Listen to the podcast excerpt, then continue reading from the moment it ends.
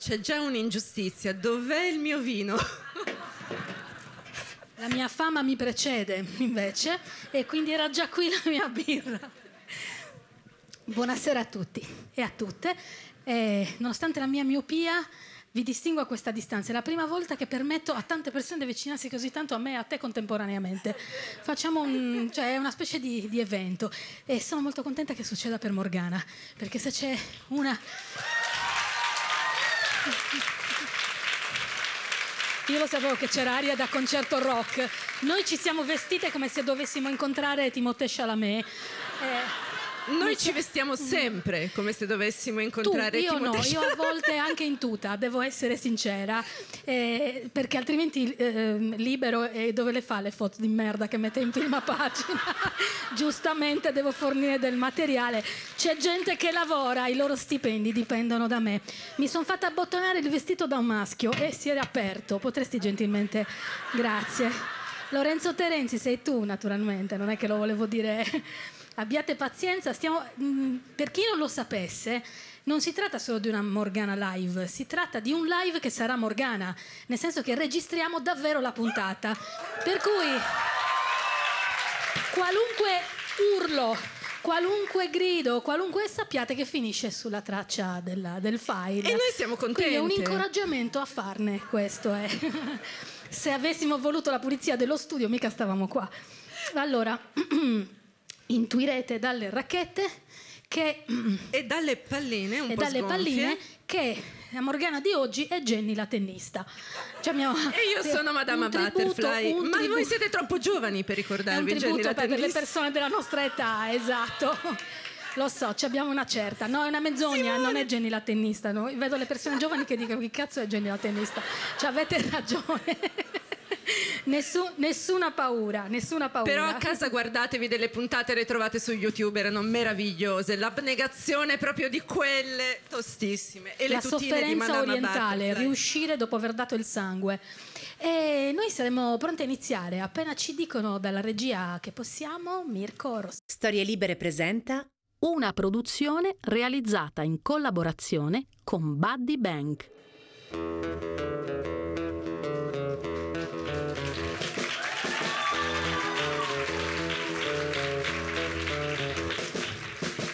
Nel 2018, l'anno di ripresa agonistica dopo il fermo legato alla maternità, la tennista più forte del mondo ha rilasciato molte interviste, di cui una anche alla stampa italiana. Il titolo, che dice più cose dell'Italia di quante non ne dica dell'intervistata, era Serena Williams e il potere dell'amore. Mia figlia mi ha resa più umana. La giornalista del Corriere della Sera, di cui ora non farò il nome, enfatizzò moltissimo le caratteristiche fisiche da super eroina della campionessa e le fece molte domande sulla carriera e ancora di più sulla figlia neonata, per partorire la quale Williams aveva abbandonato temporaneamente il campo da tennis. A queste ultime questioni Williams rispose che l'amore del marito e della figlia l'avevano resa una persona migliore. Una frase che senz'altro molte di noi, almeno le più fortunate, potrebbero facilmente condividere. Nel titolo di giornale a corona dell'intervista quella banalità affettuosa diventò però qualcos'altro. La maternità della tennista, come le misero in bocca in un virgolettato mai pronunciato, l'avrebbe resa più umana. Evidentemente, almeno per la giornalista, era indispensabile specificare che in quella donna potente c'era qualcosa di così disumano da dover essere mitigato dall'esperienza della maternità, che avrebbe aggiunto dolcezza alla forza dello schianto del suo servizio. Oggi è più bella, virgolettato, meno leonessa della savana a caccia della preda, più femmina. Così si concludeva il pezzo, proponendo un'idea di maternità come antidoto alla ferocia, che è un'illusione della Disney. Nel mondo animale è proprio dopo il parto che le femmine diventano più aggressive. Più di tutte proprio le leonesse evocate dalla chiosa. L'idea che l'esperienza del materno debba rendere più umane le donne eccellenti ha come contraltare il fatto che le donne che scelgono di non essere madri sono invece raccontate o sottintese come creature disumane, mancanti della parte più realizzata della loro essenza. La donna potente, se è madre, sembra far meno paura a chi il potere lo ha visto fino a quel momento solo in mano agli uomini, il cui essere padre o meno ovviamente non ha mai fatto alcuna differenza sul loro grado di ferocia. Serena e sua sorella maggiore Venus, campionesse la cui forza principale è stata quella di essersi sempre considerate l'una il traguardo dell'altra, hanno rotto le regole non scritte del tennis, sport bianco, maschio e borghese per eccellenza, usando sul campo le stesse caratteristiche che alle donne non si perdonano neanche nella vita potenza, determinazione, spietatezza e resistenza. Il loro capolavoro sportivo e politico, racchetta in mano, è stato quello di riuscire a farlo insieme anche quando giocavano una contro l'altra. Perché questo miracolo diventasse possibile, occorrevano due genitori che fossero non solo abbastanza ottimisti da sognarlo, di sognare sono capaci tutti, ma tanto folli da mettersi persino a progettarlo.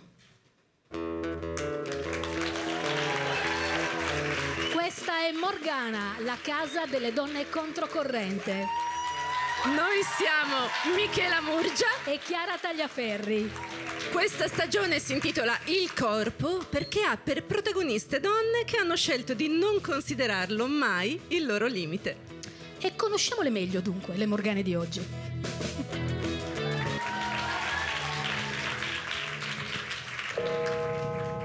Venus Ebony Star e Serena Jamaica Williams nascono il 17 giugno del 1980 e il 26 settembre del 1981, rispettivamente in Michigan e in California sono letteralmente state progettate per giocare a tennis e vincere.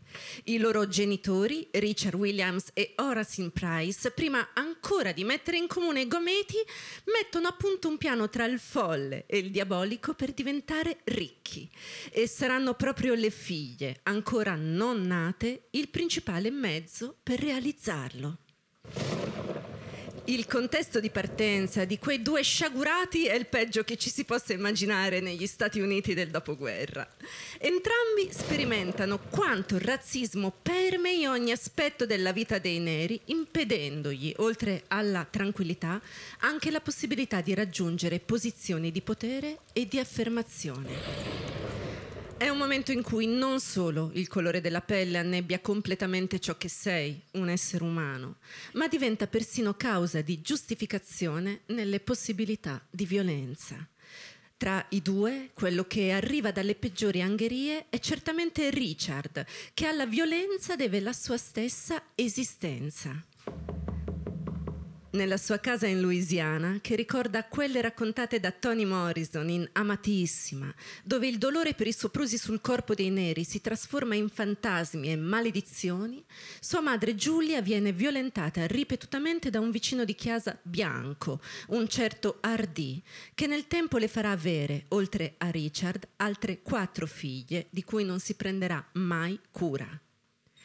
Il risentimento verso i bianchi e la voglia di rivalsa accompagneranno Richard per tutta la vita. Da quando posseggo la coscienza, odio il mio nome perché non è stato accompagnato dall'amore di mio padre. Mi ricorderà per sempre l'uomo che mi ha lasciato solo e che ha abusato di mia madre, dichiarerà a un giornale molti anni dopo. Orasin sembra partire più fortunata e anche se nasce in Michigan e cresce nel Mississippi, uno dei posti in cui la segregazione razziale ha mietuto più vittime, riesce a prendere il diploma e iscriversi all'università. Quando i due si incontrano sono entrambi a Los Angeles e corre l'anno 1979. Richard sta tornando in macchina con un suo amico da una partita di basket e nota una ragazza bellissima che sta aspettando il pullman. Prova ad attaccare bottone, ma riesce a estorcerle solo il nome. A quel punto, con un comportamento che oggi Michela Murgia non esiterebbe a definire molestia, ma io no, la segue fino a casa. Una volta giunta, lei entra e chiede alla sua coinquilina di cacciare via il pazzo che la pedina. L'amica trova Richard che, per nulla scoraggiato, le offre 100 dollari solo per parlare con lei e avere qualche informazione su Horasin. Io lo trovo romantico. Gesù Scopre così.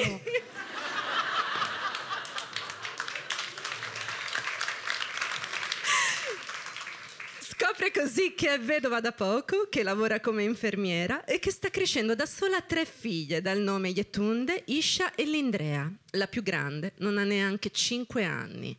Il fatto che abbia studiato, che come sua madre Giulia ora si, si occupi da sola delle sue bambine, lo innamorano ancora di più e inizia a corteggiarla. Da eccellente stratega farà breccia prima nel cuore delle figlie e infine convincerà la madre di poter essere un buon compagno. Dopo aver ufficializzato la coppia, la famiglia allargata si trasferisce a Long Beach, un quartiere di Los Angeles, sposandosi qualche anno dopo. Avevo ragione,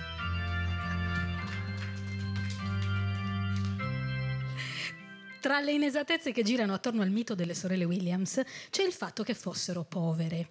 Se è vero che Richard viene dal niente, la sua scaltrezza lo porta però presto a diventare benestante, anche per gli standard non afroamericani. Inizia con il fondare una ditta di pulizie e appena ha dei risparmi li investe nel business del cemento.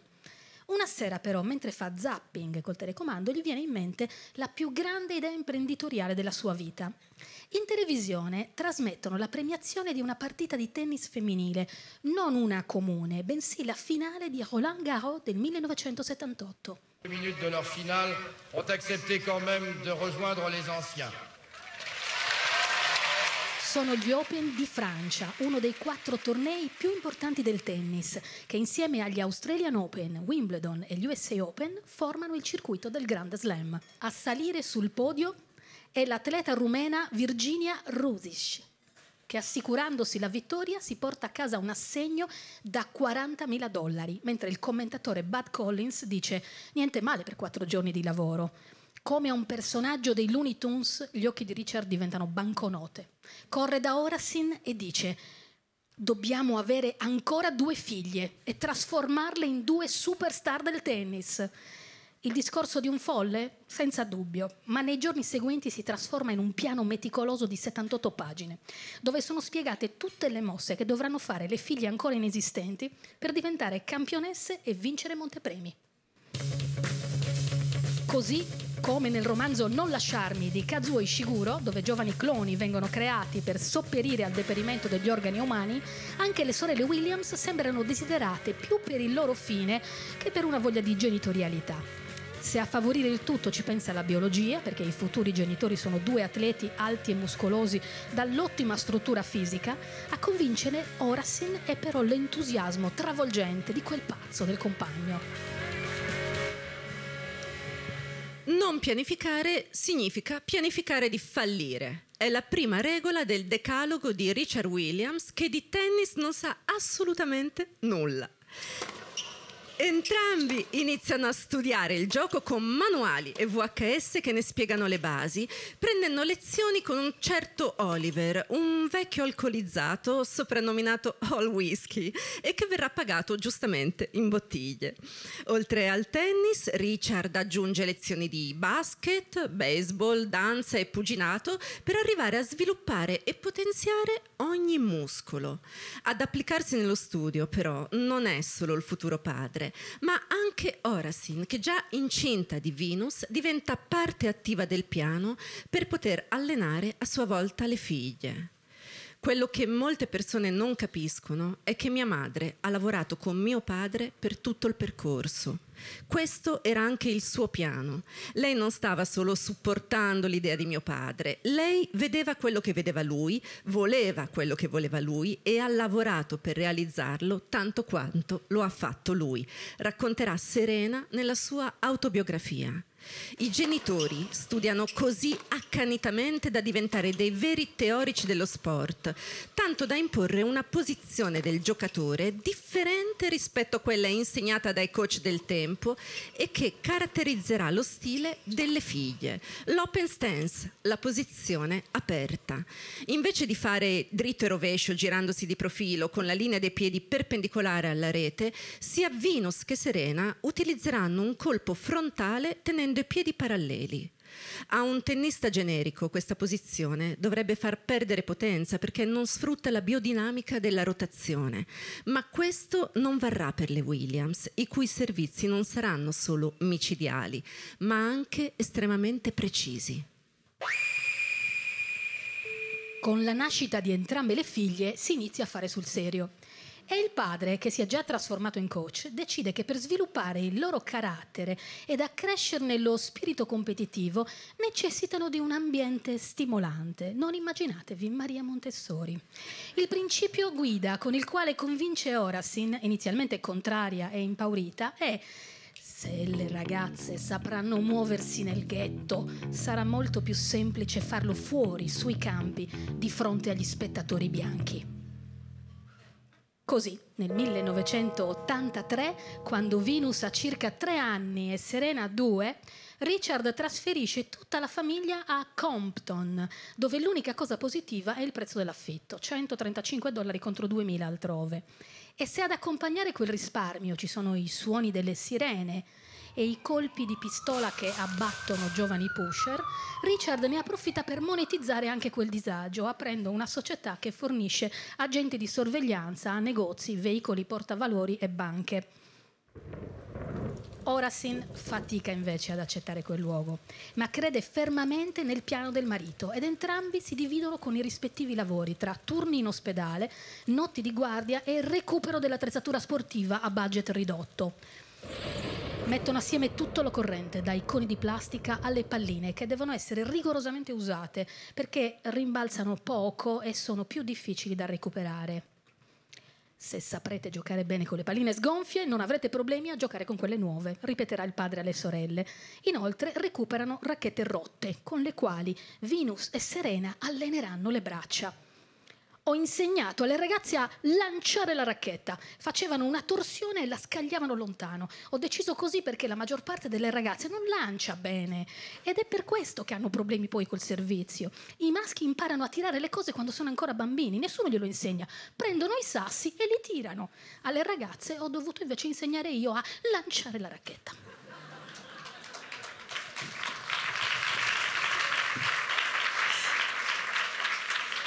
I genitori diabolici hanno fortuna. Le bambine adorano il tennis e li assecondano nel loro progetto delirante. Come racconta Venus, per me il tennis è sempre stato parte della mia vita.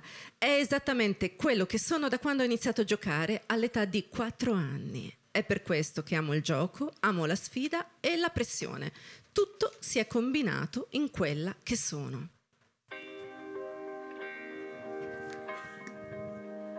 Appena a 5 anni, la futura Venere Nera, appellativo che condividerà con Naomi Campbell, va con il padre nel campo pubblico di Compton per iniziare ad allenarsi, ma ad attenderli ci sono le gang di quartiere che utilizzano quel posto come piazza per lo spaccio.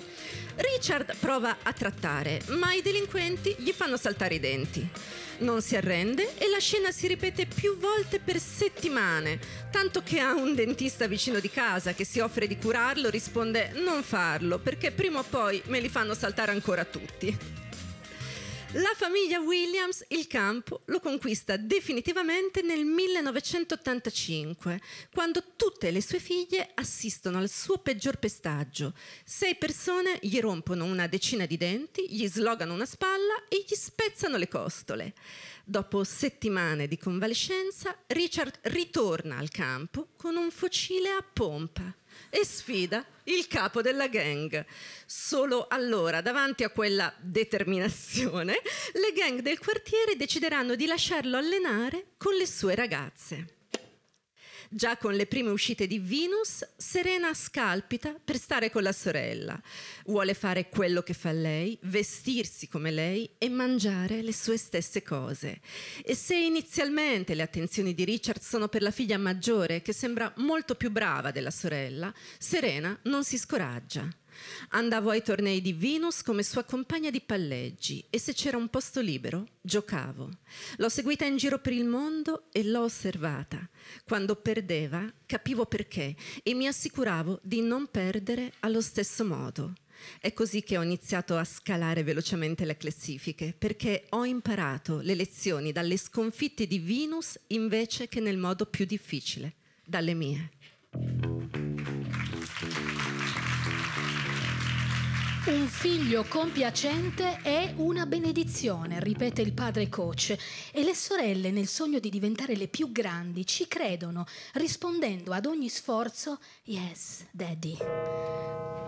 Così gli anni delle elementari passano con un'alternanza tra scuola e allenamenti difficili da sostenere e capire per chi non appartiene alla folle famiglia Williams. Non solo Venus e Serena, ma anche le altre sorelle, oltre ai genitori, hanno un unico focus, il tennis. Pensate che pranzi di Natale. La loro vita si svolge tutta attorno e in funzione dei due campi pubblici di Compton, dove Richard porta le sue ragazze con un minibus Volkswagen. Le fa iniziare a giocare la mattina alle 6 poi le porta a scuola e continuano con gli allenamenti fino a tarda sera, insultate dai ragazzini fuori dal campo, pagati dal padre per abituarle ai fischi dagli spalti. Persino quando non giocano, Richard trova dei metodi per forgiare il loro carattere, introducendo passatempi come uno, il gioco di carte dove lo scopo è riuscire a rimanere con una carta in mano e annunciarsi sempre come imminenti vincitori, urlando per l'appunto uno, più volte i genitori vengono accusati dai vicini di maltrattare le figlie. Come mai? Tanto da ritrovarsi alla porta anche gli assistenti sociali, che dopo aver parlato con le ragazze se ne vanno sereni ma straniti da tutta quella ossessione per il tennis. In ogni video, intervista o fotografia, Venus e Serena colpiscono prima di ogni cosa con il loro sorriso e per quello che dicono, risultato dell'ottimo piano di media training del padre, che fa loro simulare interviste con i giornalisti davanti a una camera. A 11 anni, la più piccola alla domanda a quale tennista vorresti assomigliare, bella bambina, risponde, beh, vorrei che gli altri desiderassero essere come me.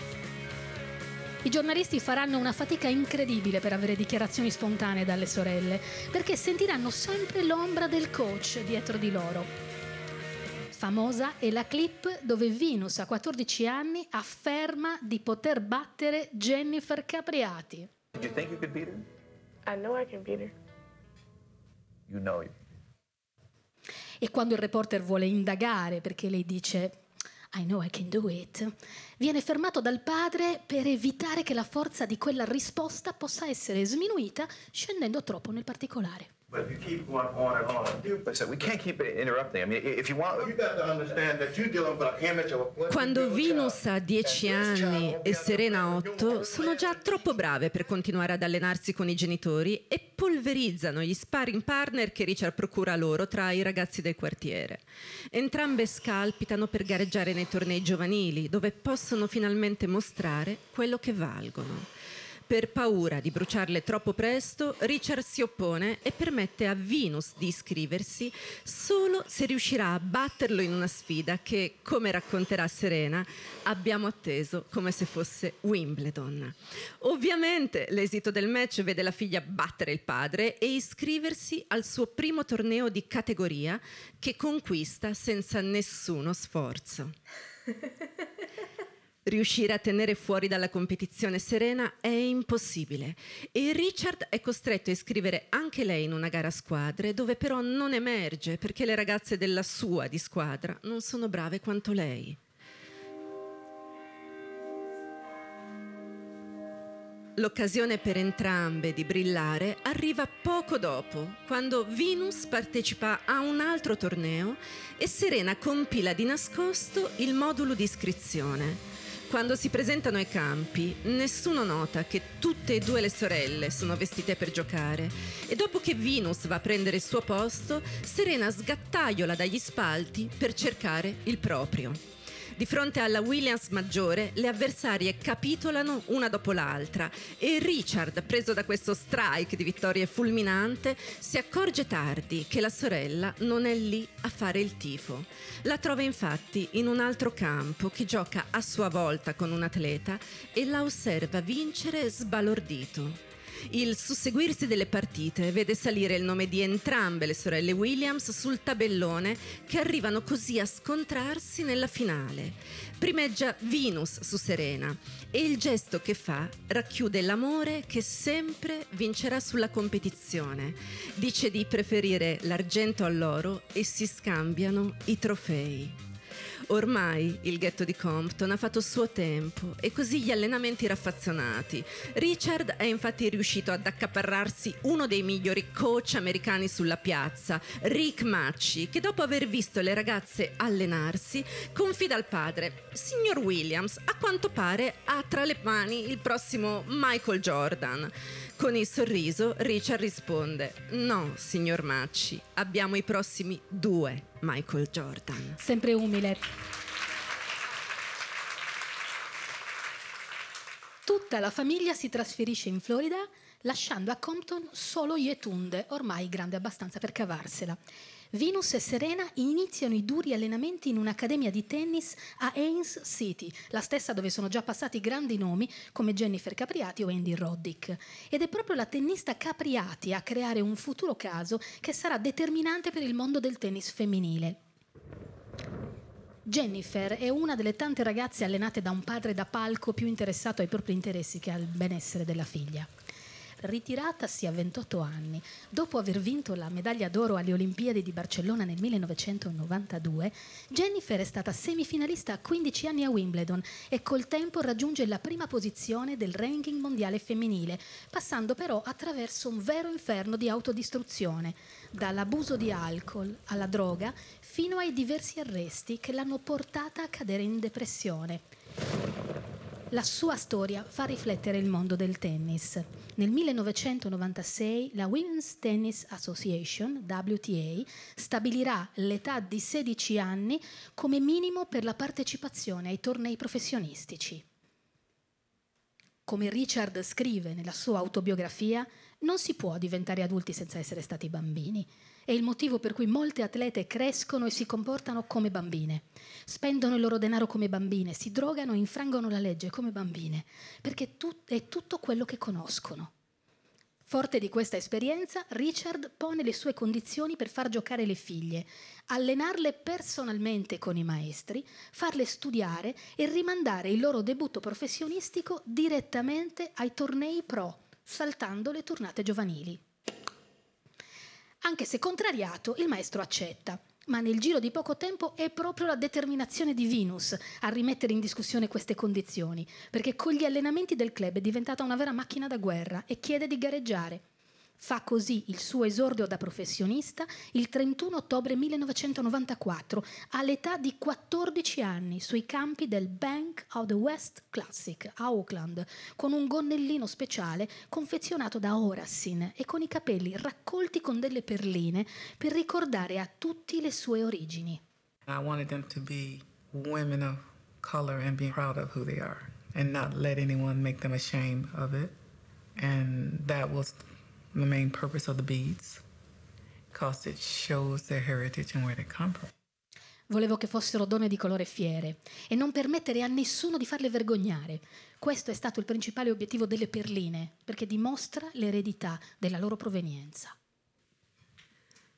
Venus è infuocata e polverizza la 26enne Sean Stafford, campionessa connazionale che nello stesso anno aveva raggiunto il quarto round degli Open di Francia. Solo per quel match si porta a casa 5.350 dollari che il padre accredita sul conto della figlia. Per lui la gestione del denaro fa parte del processo di maturazione di una persona. Da questa partecipazione Venus inizierà a costruire il suo primo record, quello di unica tennista della storia in grado di vincere almeno un incontro l'anno per 28 anni consecutivi. Quell'anno la sua corsa al trofeo si interrompe solo per mano della numero 2 al mondo, Arancia Sanchez Vicario. Serena osserva dagli spalti tifando e stringendo i pugni, vuole competere e l'occasione per lei arriva nel 1997 quando gareggia con la sorella nel torneo Indian Wells, in quello che si può considerare il suo debutto professionistico. Singolarmente, nessuna delle due vince niente, ma entrambe si prendono il loro spazio sotto i riflettori e iniziano a scalare insieme la classifica del ranking femminile. Dopo quelle partite, gli sponsor sono già pazzi di Venus e iniziano a ricoprirla di soldi. Il primo che firma è un contratto con Reebok del valore di 12 milioni di dollari. Tornata in Florida, Venus va a vivere da sola in una casa vicino a quella dei genitori dove neanche a dirlo, la raggiunte subito serena. Dalla televisione alla stampa di tutto il mondo, fino alle radio, Venus viene chiamata mega star. Tennis megastar. This is a big deal in more ways than one. Financially, it's an important step for African Americans. It's an incredibly important step for female athletes. Essere la sorella di una megastar però non è semplice. La stampa la considera come una futura nota piedipagina nella carriera di Venus, tanto che Serena stessa dichiarerà non è stato facile essere all'ombra di Venus, perché da quando ho memoria lei è sempre stata sui giornali. Non mi è mai stato detto che sarei diventata brava o un'ottima giocatrice, ma ero determinata a non diventare una statistica. Questa era la sola ragione che mi spingeva a giocare a tennis e come sapete ero una copiona. La potenza e l'equilibrio delle due giocatrici si sviluppa in tempi e modi differenti. Certamente all'inizio Serena non riusciva a essere forte come la sorella e doveva giocare con molta più strategia nei suoi attacchi, cercando gli angoli o resistendo nel palleggio, fino a quando il suo servizio non è diventato forte quasi quanto quello di Venus. Le sorelle Williams occupano il podio tra le tenniste che colpiscono la palla con più forza, facendole raggiungere una velocità che supera i 200 km orari. Sui campi praticano un tennis aggressivo che non si è mai visto prima, riuscendo a vincere molte partite in pochi scambi e portando diversi esperti a riconoscere il servizio di Serena come il migliore della storia del tennis femminile. Le due furie si scontrano per la prima volta in una finale di slam nel 1998 in Australia, quando Venus è appena stata premiata come talento emergente dell'anno. Il padre, con una certa faccia tosta, dà a entrambe questo consiglio. Divertitevi, è l'unica cosa che conta, è solo una partita di tennis. Certo, non è con quel pensiero che è riuscito a piazzare non una, ma entrambe le figlie sul tabellone più, di uno dei più importanti tornei internazionali, ma non importa. Ora che i talenti sono emersi, persino lui capisce che a fare delle sue ragazze due campionesse deve essere qualcos'altro. La madre è lì sugli spalti, come farà in tutte le partite delle figlie, cercando di rimanere neutrale come la Svizzera, per usare le parole originali dei cronisti. È stata ancora lei a raccogliere i loro capelli in treccine dai colori opposti che nel muoversi accompagnano il rumore degli urli e delle palline colpite, quello che le Williams chiamano il rumore del tennis. Serena sbaglia molte volte regalando la vittoria a Venus che la raggiunge a rete e dopo averla abbracciata alza il suo braccio per salutare tutti. Ecco cosa farà la differenza. Quelle due sono insieme e si vogliono bene. Sono in 15.000 a osservare quella scena straordinaria, non solo perché le sfidanti sono sorelle, ma perché sono nere. E il tennis è sempre stato considerato uno sport per gente ricca e bianca. Prima di loro solo la connazionale Altia Gibson, altra atleta nera, aveva presenziato e vinto sui campi dei più grandi tornei internazionali, raggiungendo nel 1957 la prima posizione del ranking. Anche se nessuna delle due vince quello slam, c'è però una persona che più di tutte ha il fiuto per le tendenze del futuro, un'accanita amante del tennis, Anna Wintour, che le fa immortalare con gli scatti di Annie Leibovitz sulla copertina di Vogue. Il 1999 porta con sé una nuova serie di slam e Serena, nonostante non sia ancora forte come Venus, riesce nell'impresa di diventare tennisticamente maggiorenne prima della sorella. Trionfa infatti agli US Open di Los Angeles. Durante le interviste Venus snobba completamente tutte le altre giocatrici, tra cui la finalista Martina Hingis, dicendo che l'unica tennista di cui ha veramente timore è sua sorella. Se durante l'anno Serena ha un po' vacillato su altri terreni di gioco, appena rientra nel cemento di casa è una vera furia e batte in finale proprio la Ingis. Vincere quella partita porta la piccola Williams a essere la seconda tennista nera ad aggiudicarsi un titolo statunitense dopo quello vinto dal Tia Gibson nel 1957. Ma quella che arriva a doppiare Gibson sul prato di Wimbledon a 42 anni di distanza è proprio Venus che nel 2000, quando appena compiuto 20 anni, abbatte prima la sorella e poi la finalista americana Lindsay Davenport, conquistando il prestigioso piatto. Se quell'anno può considerarsi già come speciale, in realtà è solo l'inizio di una serie di vittorie incredibili consecutive per la Venere Nera, ben 35, che la porteranno fino all'oro olimpico in coppia con Serena. Sempre nel 2001 diventa leggendaria la finale degli US Open, dove le sorelle si ritrovano in finale una contro l'altra. La partita suscita talmente tanta eccitazione che viene spostata dal pomeriggio alla prima serata. È la prima volta che una finale slam femminile viene trasmessa in quella fascia oraria, raggiungendo altissimi livelli di share con i giornali che titolano Ladies First, Women's Open Final is so hot. Venus continua a essere la sorella più forte, ma quando batte la minore le si avvicina e le dice all'orecchio: Ti voglio bene. Serena, dal canto suo, rosica perché, come lei stessa afferma, mi sono arrabbiata quando Venus mi ha battuto. Cavoli, è così stupido, ma odio perdere molto di più di quanto amo vincere. Yeah, I get mad at Venus when she wins against me. It's so stupid, though. I hate losing. I hate losing more than I like winning. Se le sorelle si rincorrono a vicenda sui campi, a farlo fuori sono gli sponsor che cercano in ogni modo di ottenere un contratto per far loro firmare collezioni personalizzate che frutteranno milioni di dollari.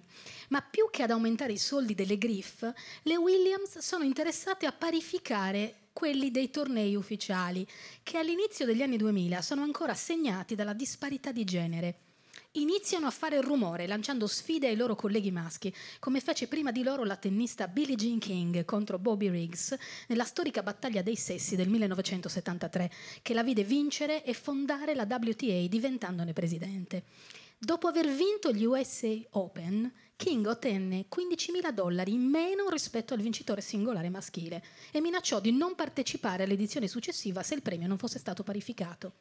L'operazione di sensibilizzazione riuscì e il premio nello slam americano venne equiparato subito, ma negli altri slam rimase e rimane il gap. A Wimbledon sarà Venus a portare la rivoluzione. Per tutta la mia infanzia, giocando a tennis con mia sorella nella nostra Compton in California, ho sempre sognato di vincere tornei come Wimbledon. Poi, quando finalmente ci sono arrivata, sono rimasta colpita dall'ineguaglianza.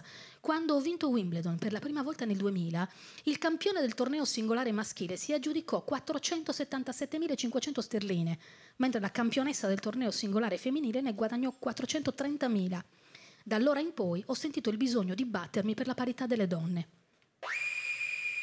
e a quell'obiettivo ci arriva nel 2007, dopo due anni di campagna insieme alla WTA e un articolo di opinione sul Times dal titolo Wimbledon mi ha mandato un messaggio, sei una campionessa di Serie B.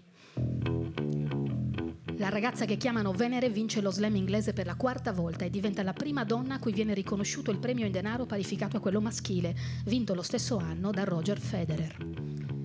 Esiste ancora quella mentalità che il tennis femminile non è importante come quello maschile. Ho vinto Wimbledon di nuovo nel 2008 e quattro medaglie olimpiche nel corso della mia carriera. Io mi rifiuto di lasciare che questa mentalità detti i miei successi e non dobbiamo permetterle di dettare i progressi della società, commenterà pacatamente in futuro.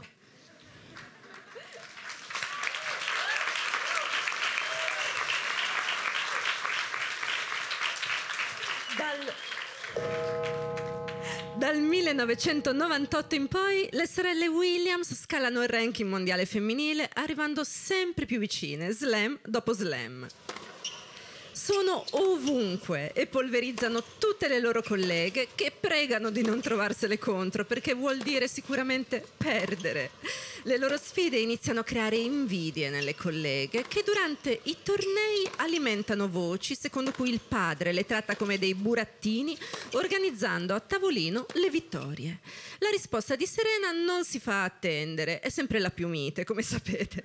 La gente tende a credere e dire quello che vuole. Siamo state educate a pensare che una bugia non possa durare in eterno e di sicuro non si regge sulle sue gambe. L'occasione più evidente è il torneo americano di Indian Wells del 2001, tra i loro preferiti. Il tabellone le vede scontrarsi in semifinale, ma un infortunio di Venus al ginocchio la porta a ritirarsi pochi minuti prima dell'inizio della partita. Lo stadio, con più di 15.000 persone, inizia a far volare insulti di ogni tipo, soprattutto razzisti, contro le Williams, che rimangono attonite. La stampa asseconda l'ira della folla e le insinuazioni delle atlete, scrivendo pezzi come questo episodio intacca la credibilità delle Williams, alimenta la diffusione delle malignità per cui loro vivono lo sport come una sorta di burla e delle speculazioni sul ruolo del padre nel determinare i risultati. Quando Serena si presenta alla finale per giocare contro la belga Kim Klister, un intero stadio sceglie di tifare per quest'ultima e iniziano a fischiarla mentre suo padre Richard agli spalti alza il pugno in segno di protesta. Di fronte a questa reazione, Serena si carica di rabbia e fa quello che le riesce meglio, vincere al giornalista che in conferenza stampa le chiede credi che la razza abbia qualcosa a che fare con quello che è successo oggi? Lei risponde razza? I neri sono usciti dalla schiavitù da un secolo, ma stanno ancora facendo fatica. Non so se la razza c'entri con questa situazione, ma certamente c'è ancora qualche problema di razzismo in America. In segno di disapprovazione, Serena boicotterà l'Indian Wells per 14 anni per tornarci solo nel 2015 e ovviamente vincerlo mettendo un punto definitivo sulla questione.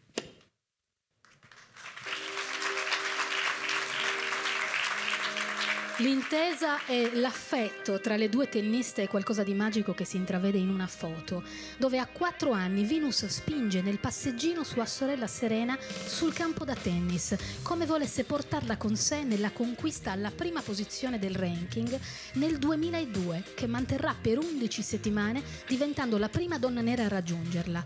La stabilità del loro rapporto non conosce incrinature. Emblematico è il video della prima storica vittoria di Serena su Venus ai Roland Garros di Parigi, dove entrambe hanno eliminato tutte le avversarie, da Mary Pierce a Jennifer Capriati, da Monica Sales a Clarissa Fernandez, trasformando il torneo in un affare di famiglia. Anche se questa volta è Serena a portarsi a casa lo slam, i riflettori sono ancora tutti per Venus perché fa un gesto di una dolcezza inaspettata. Evidentemente emozionata per la vittoria della sorella, corre a prendere una macchina fotografica per immortalare il momento. Si piazza in mezzo al campo come un genitore alla recita di una figlia e con i fotografi rende omaggio alla sorella che la guarda e ride contagiata. Pensando a quel momento è interessante rileggere una dichiarazione di Venus sul suo concetto di sorellanza. Se non avete un fratello minore, non potete capire cosa voglia dire cedere spesso e passare comunque per cattivo. Subire dispetti ma regalare aiuti e consigli. Capire e vivere a tal punto i problemi dell'altro da sentirli più dei propri. Ti senti un genitore, forse di più. E quel passo la Venere Nera deve averlo fatto completamente, perché i rapporti di potenza si invertono. E Serena, che ha come soprannome The Queen come Beyoncé, inizia a rubarle tutti gli slam successivi e il primo posto nella classifica mondiale, mantenendolo per un totale di 319 settimane, ovvero più di sei anni. In tutta la loro carriera le sorelle si scontreranno nei tornei blasonati in 32 partite, 19 delle quali saranno vinte da Serena, decretandola la più forte. Se non fossi stata all'ombra di Venus non sarei mai stata chi sono. Quando qualcuno diceva che ero solo la sorella minore, allora sì che mi infiammavo davvero, racconterà a Vogue.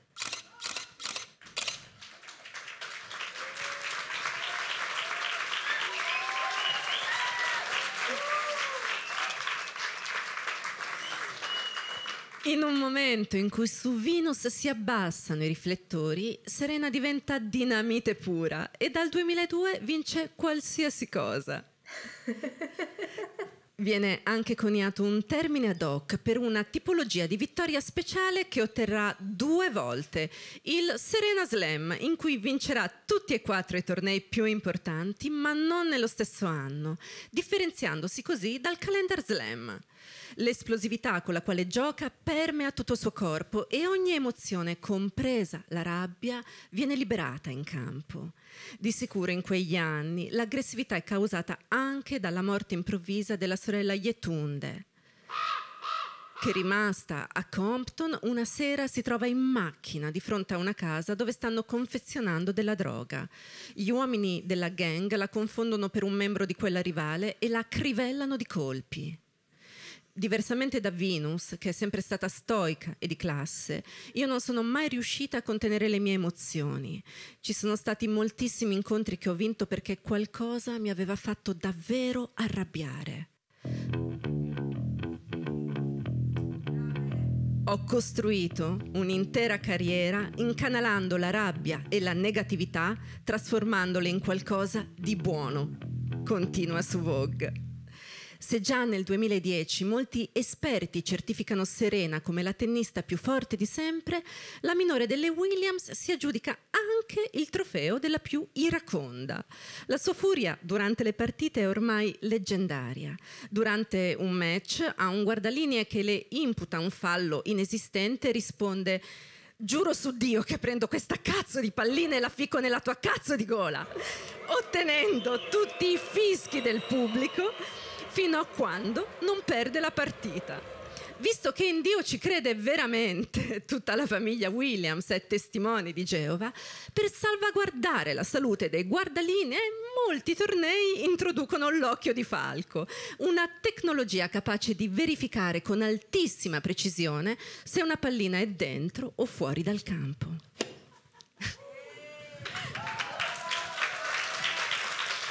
Oltre alla capacità di incanalare la rabbia, entrambe le Williams mostrano di avere anche quella di riuscire a tornare a giocare a livelli altissimi anche dopo periodi di grande difficoltà fisica, come è successo solo a Nadal o a Djokovic. A Venus dal 2011 hanno diagnosticato la sindrome di Sjogren, che la porta a soffrire di forti dolori articolari costringendola a lunghi periodi di riposo. Serena dal canto suo recupererà perfettamente un'embolia polmonare molto grave e a 31 anni, quando dovrebbe già dedicarsi alla pensione, diventa la donna più anziana a vincere Wimbledon, tornando a essere la numero uno al mondo. Ma c'è un altro record che infrange, perché nel 2017, quando ormai molte delle sue colleghe si sono ritirate, Serena continua a farsi nuove rivali e vince gli Australian Open incinta di due mesi, cancellando i preconcetti che vedono incompatibili l'atletismo di alto livello e la maternità.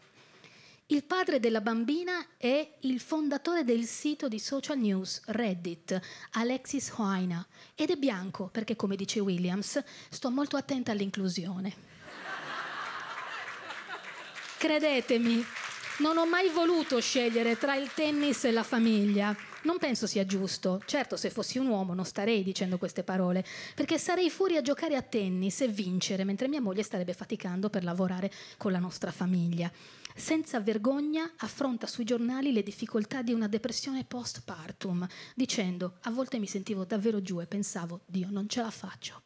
Mi sono sentita spezzata a metà non so quante volte, o arrabbiata perché lei piangeva e quindi colpevole perché mi dicevo mai una bambina bellissima, perché ti senti così triste? Condividere queste storie aiuta noi e le altre donne, le nostre voci sono potere.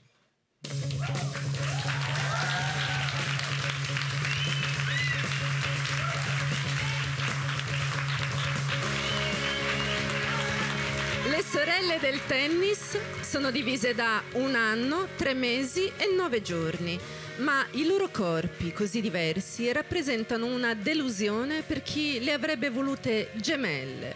Quello di Venus si sviluppa velocemente in altezza con forme fluide e affusolate, mentre quello di Serena assumerà con il tempo la forma muscolosa che la renderà celebre in tutto il mondo la loro diversità rispetto agli standard estetici del tennis, insieme all'irruenza, renderà bersaglio delle offese e delle critiche soprattutto il corpo di Serena, colpevole di essere troppo muscoloso e quindi non attraente. Sono anni in cui la campionessa Maria Sharapova, che vincerà molto meno di Serena, ma guadagnerà altrettanto perché idolatrata dai brand per il suo fisico minuto e standard, può fare dichiarazioni come queste nelle interviste senza essere spernacchiata. Voglio essere sempre più magra e avere sempre meno cellulite. Credo sia quello che vogliono tutte possiamo immaginare il sorriso di Serena che rispondendole con i fatti la massacra sul campo per almeno 20 volte su 22, di cui 17 consecutive. facendo suo anche l'oro delle Olimpiadi di Londra nel 2012. La questione del corpo di Serena Williams è stata ed è centrale anche in Italia. Nel 2022 una nota scrittrice pubblica un editoriale su un quotidiano intitolato Serena Williams, la gloriosa maestosità di quel corpo che ci ha steso e poi incantato. Il focus di questa scrittrice pubblica di cui non faremo il nome non è la bravura di Serena, ma il corpo, avevi paura, ma il corpo maestoso e glorioso appunto. Il pezzo attacca così seno esagerato e natiche strepitose. Un fisico non conforme al tennis. Ma in che senso il corpo di Williams non era conforme al tennis? Serena è alta 1,75 m e al suo picco di carriera ha pesato 75 kg. Roger Federer al suo apice pesava 85 kg ed era alto 1,85 m. Il rapporto è il medesimo. Dunque, perché quei numeri sul corpo di una donna vengono considerati non adatti al tennis? Il pregiudizio sessista vuole che i corpi delle donne che fanno sport abbiano il minor numero possibile di curve, a meno che naturalmente non si tratti di pallavoliste da mettere in hot pants per arrappare i telespettatori. Il corpo di Williams, più che non conforme al tennis, è non conforme all'idea che gli uomini hanno delle donne che giocano a tennis. Anche il fattore della razzializzazione gioca un ruolo importante. L'enfasi su tette e natiche descritte come monumentali o strepitose esprime stereotipi colonialisti e ribadisce che è la persona bianca a stabilire secondo quali criteri di misura possa essere giudicato il corpo di una persona nera, rispetto ai quali è per definizione esagerato.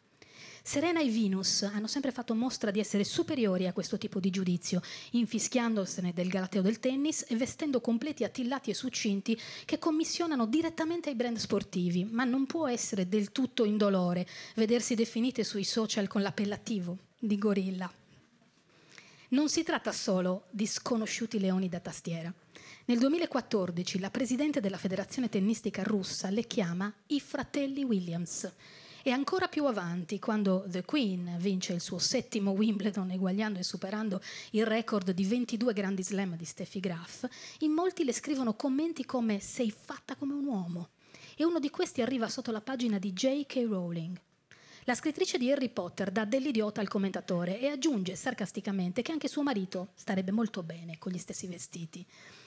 Serena è consapevole delle sue forme, ben diverse da quelle di Venus, tanto da rilasciare a Rolling Stones queste parole. Sono grossa, coi fianchi larghi e tutto il resto. Volevo essere come Venus, volevo essere magra, ma non ero così. Perciò ho dovuto imparare che avrò sempre le tette più grandi e sarò sempre più grossa. E a farmelo andare bene, penso che le ragazze che hanno più curve e sono più formose debbano avere più fiducia in se stesse. E ancora, alla fine ho capito che devi imparare ad accettare quello che sei e ad amarti per chi sei. Ora sono davvero contenta del tipo del, di corpo che ho e ne sono molto orgogliosa, Vittorio Feltri. Ovviamente va bene. Oh, ops, no, no, ovviamente va bene per me. Ne parlo.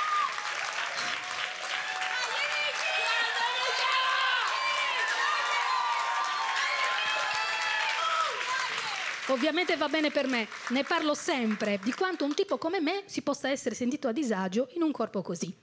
A testimoniare il suo atteggiamento c'è la sicurezza e il sorriso con cui dice, da Fabio Fazio, in un tubino rosso sexissimo dove mette in mostra tutte le sue curve, che le piace essere riconosciuta per strada proprio per i segni particolari delle braccia muscolose e del culone.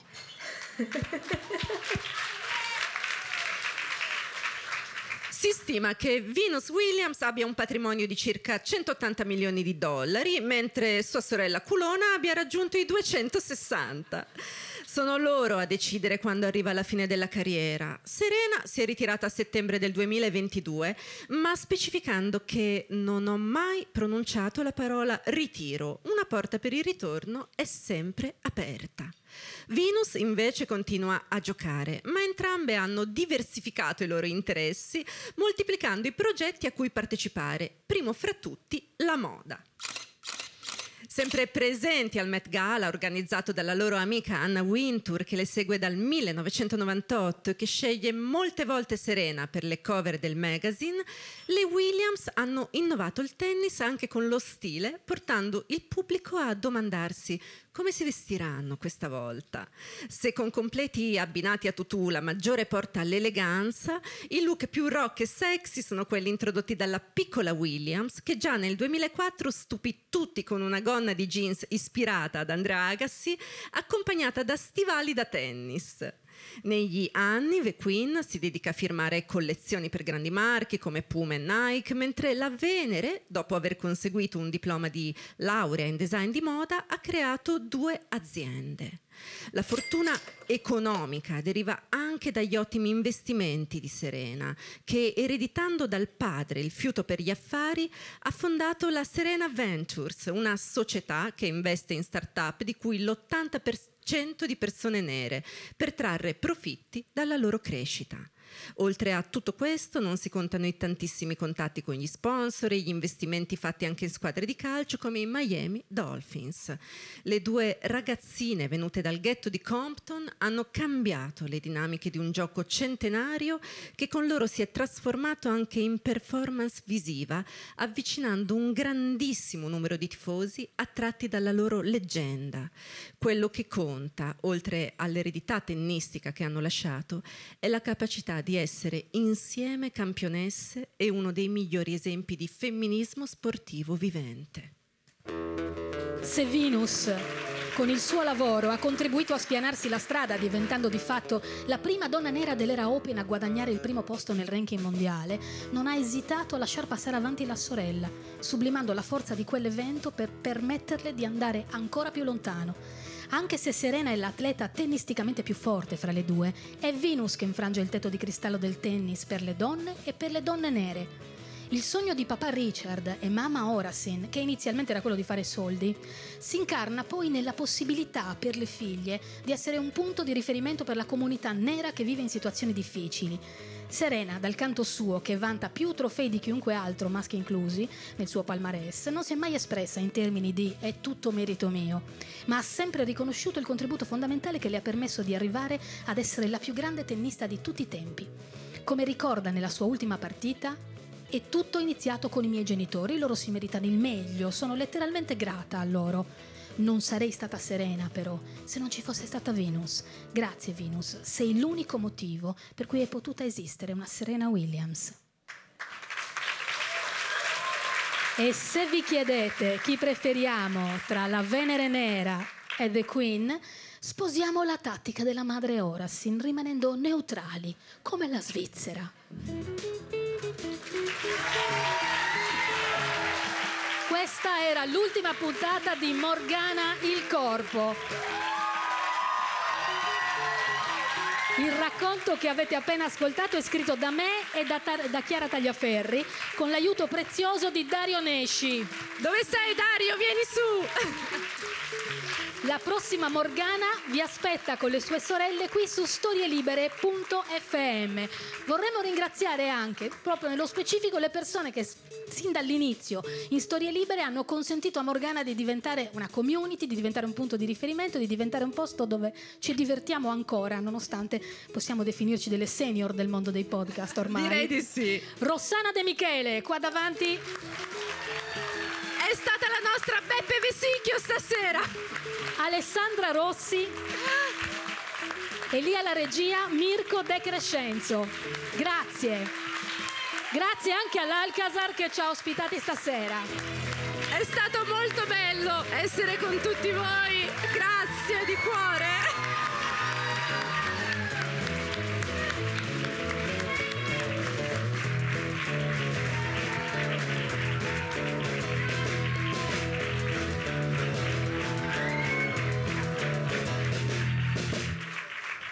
Questa era Morgana, il corpo, realizzata in collaborazione con Buddy Bank, che sostiene i valori di inclusività e di diversità, come noi. Una produzione storielibere.fm di Gianandrea Cerone e Rossana De Michele. Coordinamento editoriale Guido Guenci.